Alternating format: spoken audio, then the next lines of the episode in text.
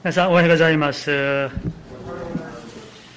暑いですね、えー、もう梅雨明けで、えー、昨日から暑くなってきますけれどもまた健康も主によって支えられて何より私たちが主を礼拝することが妨げられることがないようにそれぞれですね、えー、心も体もあるいは精神もですね主によって守られてえー、主を礼拝することに励んでいきたいと思います。もちろん、まあ、人の体というものはですね、自分の思い通りにならないこともありますから、それも主に委ねながら、ね、えー、主よ、何がどうあっても、もう、月曜日から土曜日までは、えー、寝込んでいてもいいですから、日曜日には主を起き上がらせてくださって、あなたを礼拝できるようにしてくださいってですね、そういうふうに祈っていきたいなとね、思っております。えー、私が小さい時ですね、えー、まあ、今、まあ、母ももう寝込んでね起き上がらないんですけどずっとそういうふうに祈ってました。だからですねあの平日に調子が悪くても日曜日の朝はもう元気もりもりで教会に行くんですよ、まあ、それもね、えー、ほぼ80年間守られましたからそれも不思議な神の恵みだなと思っております、えー、私ももう皆さんにですね祈っていただいてまあ、小さなことはあのいろいろあったりしますけれども主の力によって、えー、守られて今日もこの主の言葉を取り付かせていただけるこの恵みをですね本当に、えー、感謝いたします、えー、まあ、私はそれをいちいちいちいちいち確認しているわけではありませんが、まあ、今ですねあの教会のホームページに、えー説教の音声がアップされています。それから教会の YouTube チャンネルに日曜日の夕方からですね、あの説教だけまたアップしてますし、今、あのライブでは Facebook の,、まあ、あの大体10時10分15分から、まあ、このあの光景が流れているんですけれども、えー私の知らないうちにですね、多くの方が、あの、明谷教会の礼拝を見ておられるんですね。あるいは説教を聞いておられるんですよ。えー、まあ皆さんの中でも、ここにね、来ていらっしゃいますけれども、まあお帰りになって、週の半ばにもう一度聞かれる方もいらっしゃるようですし、えー、まだ、あまあ、教区の中でですね、ある先生方も聞いてくださったりね、まあ、そういう先生方もおられますし、まあ、全然違う教団教会の,、まあね、あの私よりはるかに年配の先生ですけれども、まあ、聞いてですね月曜日か火曜日か毎週ではないんだけれどもほぼ毎週みたいにあのフィードバックの LINE が来るんですね。先生今日も守られてメッセージできてよかったですねみたいなですね、えー、そういった、まあ、LINE が励ましのね、えー、連絡が来たりしてですねそれに励まされてまた主に祈りつつですね、あの、この奉仕を、主が許してくださる限り、えやらせていただけないと、まあ、そういうふうに願いながら、祈りながらですね、今日も立たせていただきました。では一言短くお祈りします。神様感謝します。どうか私たちにあなたの御言葉を聞くことのできる心を開いてくださいますように、自分自身を顧み、真実の主の御言葉によって、また主にお会いして、どうか私たちを引き上げて、主を変わらせてくださいますようにお願いをいたします。主に委ねて、イエス様の皆によってお祈りいたします。アーメン。今日は漱石の22回目です。えー、皆さんにこのような経験はありませんでしょうか例えば、祈ってもなかなか答えられなくて、神様を疑ったり、がっかりしたりしたことはないでしょうか。祈っても現実は変わらなくて、神様に向かって、神様どうしてですかと文句をつけたことはありませんか今日、この漱石の第15章に、そのような文句をつけてもおかしくない一人の人が登場します。アブラムです。今まで神様はアブラムに2回、子孫に対する約束をお与えになりました。1回目は、彼がウルで召された時ですね。12章の2節私はあなたを大いなる国民とすると神の言葉がありました。2回目は、ロトがアブラームを離れた時です。13章16節私はあなたの子孫を地の塵のように増やすと、神の約束の御言葉が2回アブラムに語られました。しかしどうですか皆さん。それで、その通りにたくさんの子供が生まれたんでしょうか子供は一人も生まれていないんですよ。約束を先になさったのは神様なのに、誰も生まれていない。何にも変わっていないんですね。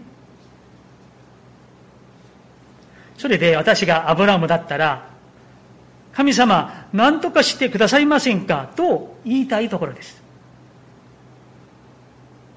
ところで、今日の御言葉をよく皆さん観察して読んでいきますと、このような、このように文句をつけているアブラムの気持ちを、まず神様は分かっていないわけではないんです。分かってくださるんですね。神様はアブラムにどのように接してくださるかを見てみたいと思います。一節を見ると、これらの出来事の後とあります。これらの出来事の後。これらの出来事の後はいつでしょうかそれは、アブラムがロトを救った後のことですね。その連合軍と戦って、ダンマで行って、300、ね、この紙幣たちを連れて、ロトとその家族、財産を救出した後のことです。その時ですね、主の言葉が幻のうちにアブラムに望まれました。まず神様はアブラムが安心できる言葉をくださるんですね。アブラムよ、恐れるな。私はあなたの盾である。恐れるな。私はあなたの盾である。この古代の時代に男性、息子という存在は力であり、財産であり、生活の基盤ですね。しかしそれが今、アブラムにはないんです。そして、ちょっと前まで同盟軍との戦いをしたわけですから、その後、彼らから報復があるのではないかと恐れていたことでしょう。今、アブラムは恐れているんです。そのようなアブラムに神様はまず、彼が安心できるような御言葉をくださいました。アブラムの恐れの気持ちもよく分かっておられる神様です。神様は彼の気持ちが今どうなのかを分かってくださるんですね。このような事実は私たちにも神の慰めになります。人は誰かに自分の気持ちを分かってもらったり、まあ、ちょっとでも安心できるところがあるかなと思います。気持ちを理解してもらったり、聞いてもらったりすることで、その問題自体は解決されるわけではないかもしれませんが、ちょっと一安心できるでしょう。ところで皆さん、神様こそとても良いカウンセラーなんですね。アブラハムの気持ちを分かっておられ、彼が安心できるように慰めの言葉をくださる神様がここにおられます。アブラムがこの神様に出会ったように、この朝、私たちもこの神にお会いしたいんです。礼拝は何でしょうか？生ける主にお会いする時です。そしてその方に栄光をお期しする時です。どういうふうに神様は私たちのことを理解してくださるんでしょうか。2箇所くらい、えー、お話したいと思います。詩篇の31編7節を見ると、あなたは私の悩みをご覧になり、私の魂の苦しみをご存知ですとあります。主は私たちの悩みをご覧になるということなんですね。悩む時です。どうしたらいいのかわからない時、答えがわからない時、頭の中が混乱している時でしょう。そんな時の私たちの悩みを主はご覧になってご存知であるということなんですね。また、支援34編18節を見ると、主は心の打ち砕かれたものの近くにおられる。心の打ち砕かれたものの近くにおられるという御言葉があります。この心の打ち砕かれたというのは、傷つけられたという意味です。何かのため、誰かのため、傷つけられた。心が辛い、落ち込んでいる、やる気がない。主はそんな傷ついた私たちの近くにおられるということです。そして癒してくださるということなんです。ところが、ここまではですね、私たちの周りにいる人もそういうふうにして、してくれることもできるんです。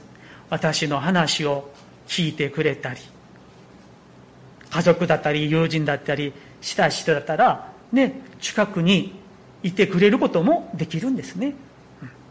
あるいは、共感してくれることもできるです。まあ、それもいいことです。しかし、神様と人との決定的な違いがあります。神様は私たちの気持ち分かってくださるだけではなく、その問題を解決してくださるお方なんです。人は聞いてくれるだけでしょう。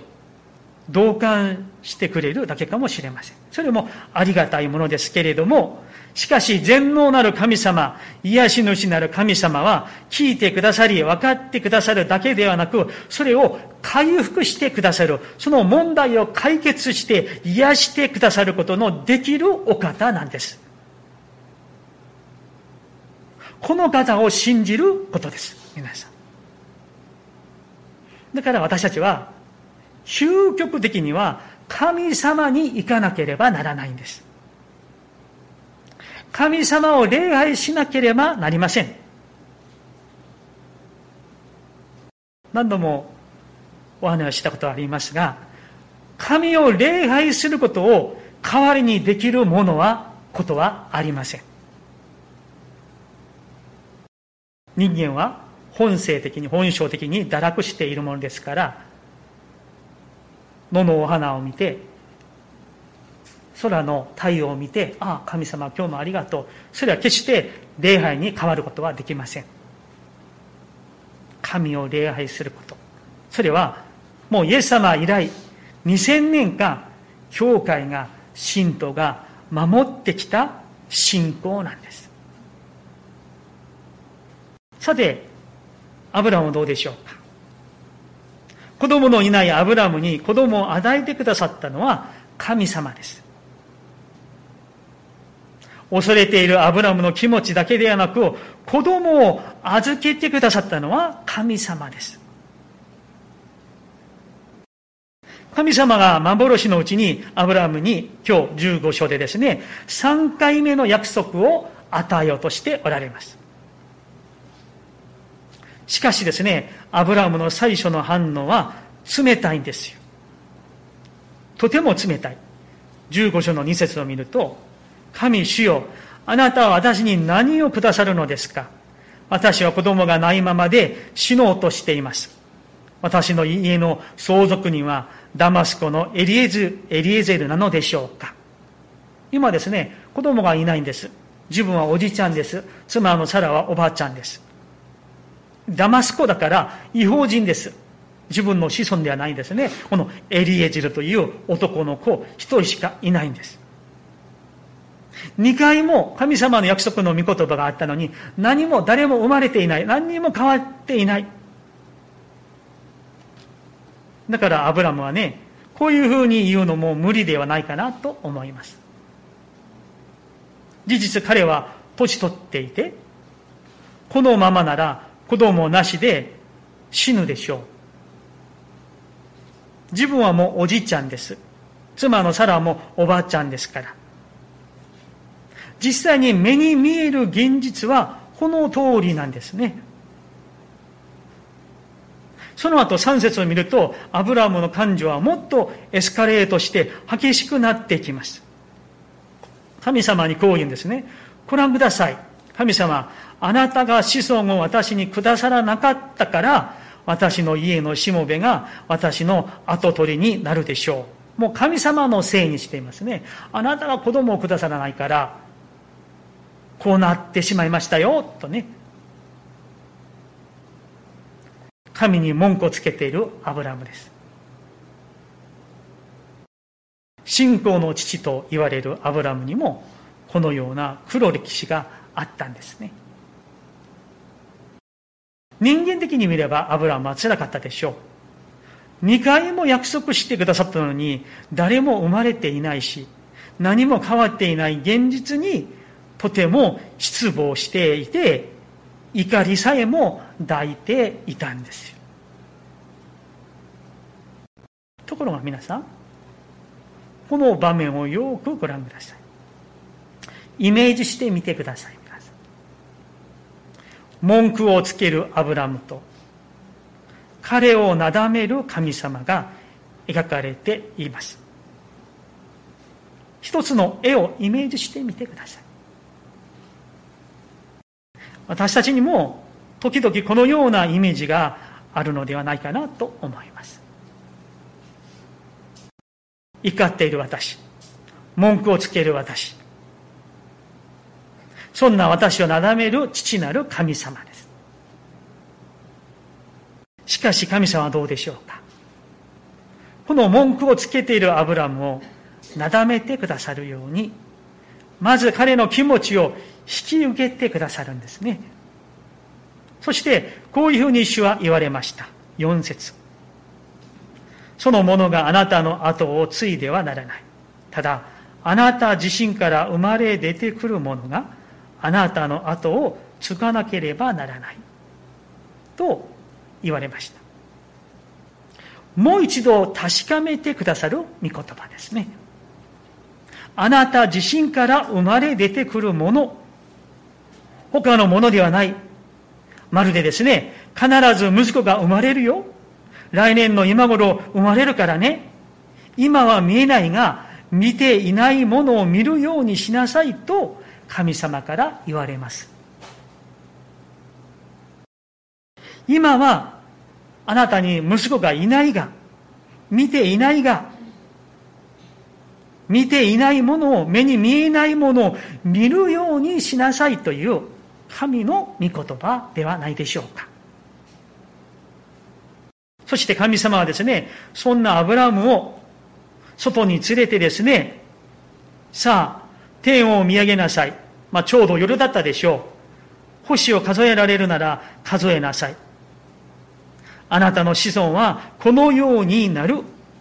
神様はですね、なんと実物教育までしてくださいました。あなたの子孫はこのようになるよ。夜空の星を数えられないように、あなたの子孫はこのようになるよと言われました。3回目の御言葉が与えられました。自身から生まれ出てくるものが後継者になる。自分の子孫が夜空の星のように数えられないほどになると。でもどうでしょう皆さん。現実的に考えても信じがたいものです。息子もいないし、自分と妻は老人だし、現実的に不可能のような話にしか聞こえないかもしれません。現実を見ればね。皆さん、ここでですね、このアブラムの現実をもう少し掘り下げて考えていきたいと思います。このアブラムの状況は、一言で言えるならば、乏しさです。乏しさ、欠乏、乏しさ。息子がいない。夫婦とも老人である。違法人のエジエリエゼルしかいない。今、アブラムの現実は、乏しさなんです。窮屈、欠乏なんです。そこで、このアブラハムの乏しさを私たちに当てはめてみたいと思います。アブラハムの乏しさは、人の乏しさを象徴しているものだと言えます。例えば、人の貧しさ、あるいは病気、体のハンディキャップ、死、等々、乏しさです。欠乏です。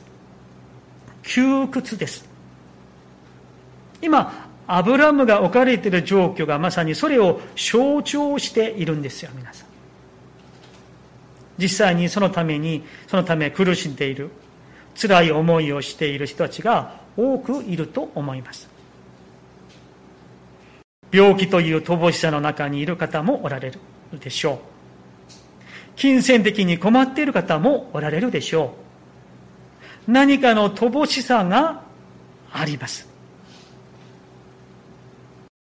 しかし、アブラムの乏しさをご存知の神様は、それを埋めてくださるばかりか、満たしてくださる神様なんです。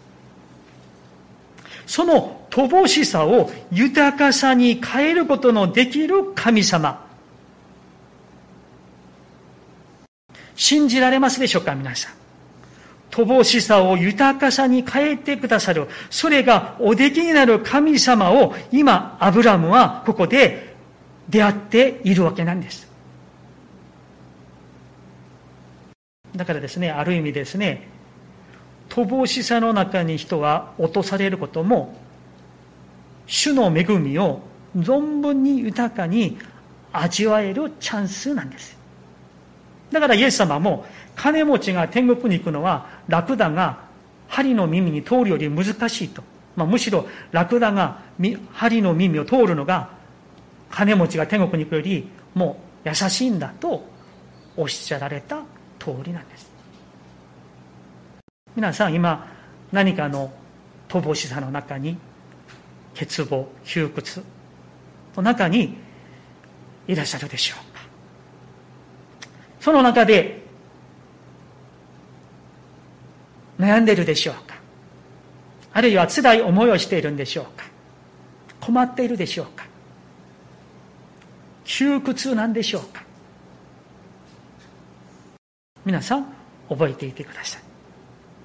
人の我らの乏しさは神の豊かさを味わえるチャンスなんです。恵みを味わえるチャンスなんです。昨日も、まあ、夕方5時から約1時間ですね、まあ、今韓国に行けないし釜山に行けないわけですからまあ、ジュームのネットでですね向こうの、まあ、40代の青年たちとの1時間ほどあのミーティングを持ちました、まあ、それでいろいろ分かっちゃっている中で、彼らからですね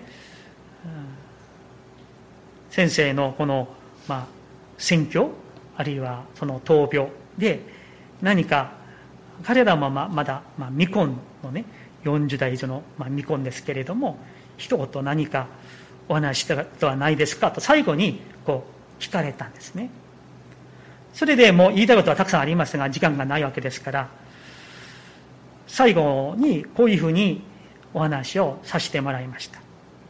私は確かにこの体の病気を得ています。薬を飲んでいるわけですから、細いものですけれども、顔がこう、まん丸になっているでしょう。でね、あの、首もめ太くなってですね、これが緩いんだけれども、今はね、あの、もう、もう首が絞められるほど きついですね。まあ、これも薬のせいなんだけれど、まあ、それでね、彼らに言ったのは、私は確かに体に病気を得ている。それで、前のように、えー、元気ではない。もうしょっちゅう足がつって、えー、本当に歩くのがしんどい。まあ、そんな話はしましたけれども、でも私は今、私の人生51、2の人生の中で、一番幸せである。魂が清められていますし、神様に愛されていること。そして本当に感謝して、感謝のうちに日々を送っていますと。まあそんな話をね、あの、彼らと分かち合いをしました。皆さん、人の乏しさは、神の豊かさを豊かに経験できる、味わえるチャンスなんです。今、アブラムがその時なんです。私たちのどんな乏しさも豊かさに変えることができる神様を信じることが信仰なんです。だから皆さん、現実の乏しさって神の助けを味わえるチャンスなんです。メイクじゃないですか、皆さん。現実の乏しさって神の助けを味わえるチャンス。私の言葉です、皆さん。本当にそうなんです。神を信じるとは、たとえ自分が今、乏しさの中にいても、その乏しさの中で全能の神様を見上げて、この方は真実な方である。そして、この方の御言葉も真実であると信じることです。途中でもちろんつまずいたり、しかしもう一度立ち直ったらいいんです。そして天のお父様を見上げて信じていけばいいんです。つまずくことが決してない、完璧である、そういう話ではないんです。もう16章から言って、また私たちは分かりますが、アブラムもまたつまずくんですよ。完璧なものになれないんです。つまずいたり、文句をつけたり、過ちをしちゃったりするのが私たちです。人間臭いのが私たちです。しかし皆さん、そこで止まってはいけません。しかし、そのままずっと留まっていいよと聖書は話していません。人は神様に出会った後、変えられていきます。アブラムも変えられていきます。これが大事です。誠に神様に出会った人は必ず変えられていきますよ。つまずきが、過ちが、失敗が、時々あるかもしれませんが、そこから清められていく、変えられていく、神に出会った人には必ずそれが現れるんです。さて神様から、あなた自身から生まれているものが後をつかなきゃならないと言われたとき、アブラムはどう応答したんでしょうか。15章の6節ご覧ください。アブラムは主を信じた。それで、それが彼の義と認められたとあります。皆さん、アブラムは変わりましたね。変わりました。先まで文句をつけていた彼なんですよ。怒っていた彼なんですよ。神様はくださらないから誰もいないんじゃないですか。このエリエゼルしかいませんよ、と。そんな風に文句をつけて怒っていた神様に反抗的だったアブラムなのに、3回目の約束の御言葉に触れた彼は、まるで一気に別人のように変わりましたね。アブラムは主を信じたとあります。とてもシンプルです。人はですね、誠に神様の御言葉に触れたら変えられますね。文句をつける人も、怒っている人も、不信仰の人も、疑いの人も、乏しさの人も、徘徊する人も、誠に神に触れて、この方の真実な御言葉に触れるならば、人は必ず変えられます。アブラムのように。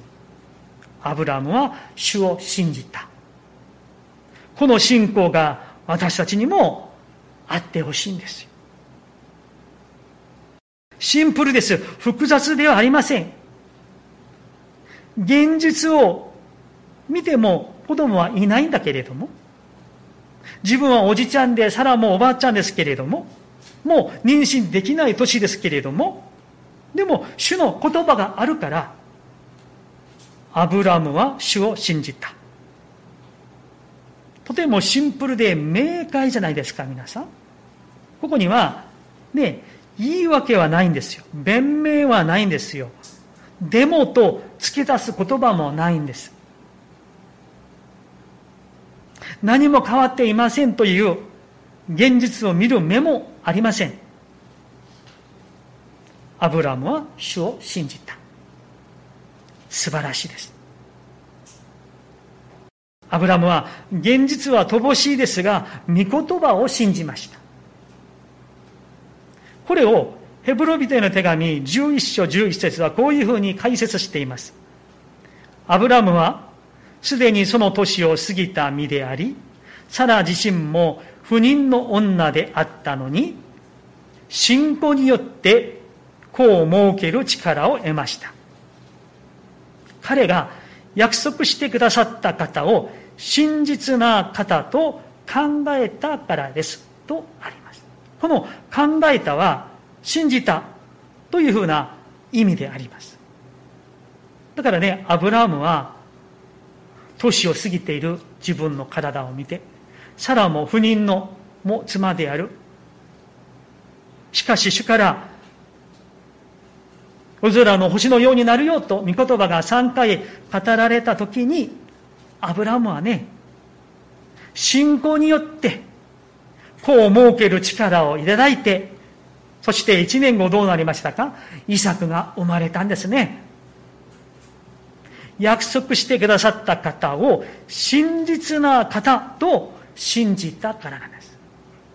これが信じるということなんです。自分の信念を信じるんじゃないんですよ。自分の能力を信じるんじゃないんですよ。約束してくださった神は真実な方である。神様が真実であり、真実な方の言葉だから、その言葉も真実である。約束も真実である。だから、真実だから、その通りになると信じることが信仰なんです、皆さん。それで、それが彼の義と認められたとあります。今までアブラムは複雑な気持ちだったで、と思うんですよ。しかし、真実な方の御言葉に彼の魂が触れたとき、とてもシンプルに信じるようになりました。アブラムは主を信じた。こういう信仰者になりたいんですよ。信じる者になりたいんです。アブラムは今の自分を見たら信じがたい子孫に対する御言葉ですが、イサクを見ているように信じました。まだ見ていない息子が自分の目の前にいるように信じました。全能の神、真実な神が言われたから信じました。これが信じることの意味ではないでしょう。最後に、それでそれが彼の義と認められたとありますが、まあ、今日はここに、まあ、重点を置いてないんですけれども、この義というのはですね、簡単に、一番簡単に説明しますと、正しい関係ですよ。正しい関係。ですから、彼の義と認められたというのを分かりやすく言うならば、アブラムは神と正しい関係であったということなんです。それを神に認められたという意味なんです。だから、他の旧約聖書は義という意味を正しいと日本語は訳されているんですね。だから、神様とアブラムの関係は、その中に曇りがありません。神を真実な方とも受け入れて正しく立っている関係を意味します。それを神様が認めてくださったということなんです。そして新約時代の私たちに当てはめるなら、ガラティア2章16節にこういう言葉があります。キリストを信じることによって義と認められるとあります。その通りです。信仰によって私たちは正しいと神様に認められます。人によってあなたは正しい、あなたは正しくないとそういうふうに判断されるのではありません。神様からそういうふうに認められます。これもね、不思議な神の恵みだと信じます。信じるとは何でしょうか？神様を信じることであり、神様は真実な方だと信じることであり、その神の御言葉は真実だと信じることです。神様はこのように信じる信仰が与えられますようお祈りいたします。お祈りしましょう。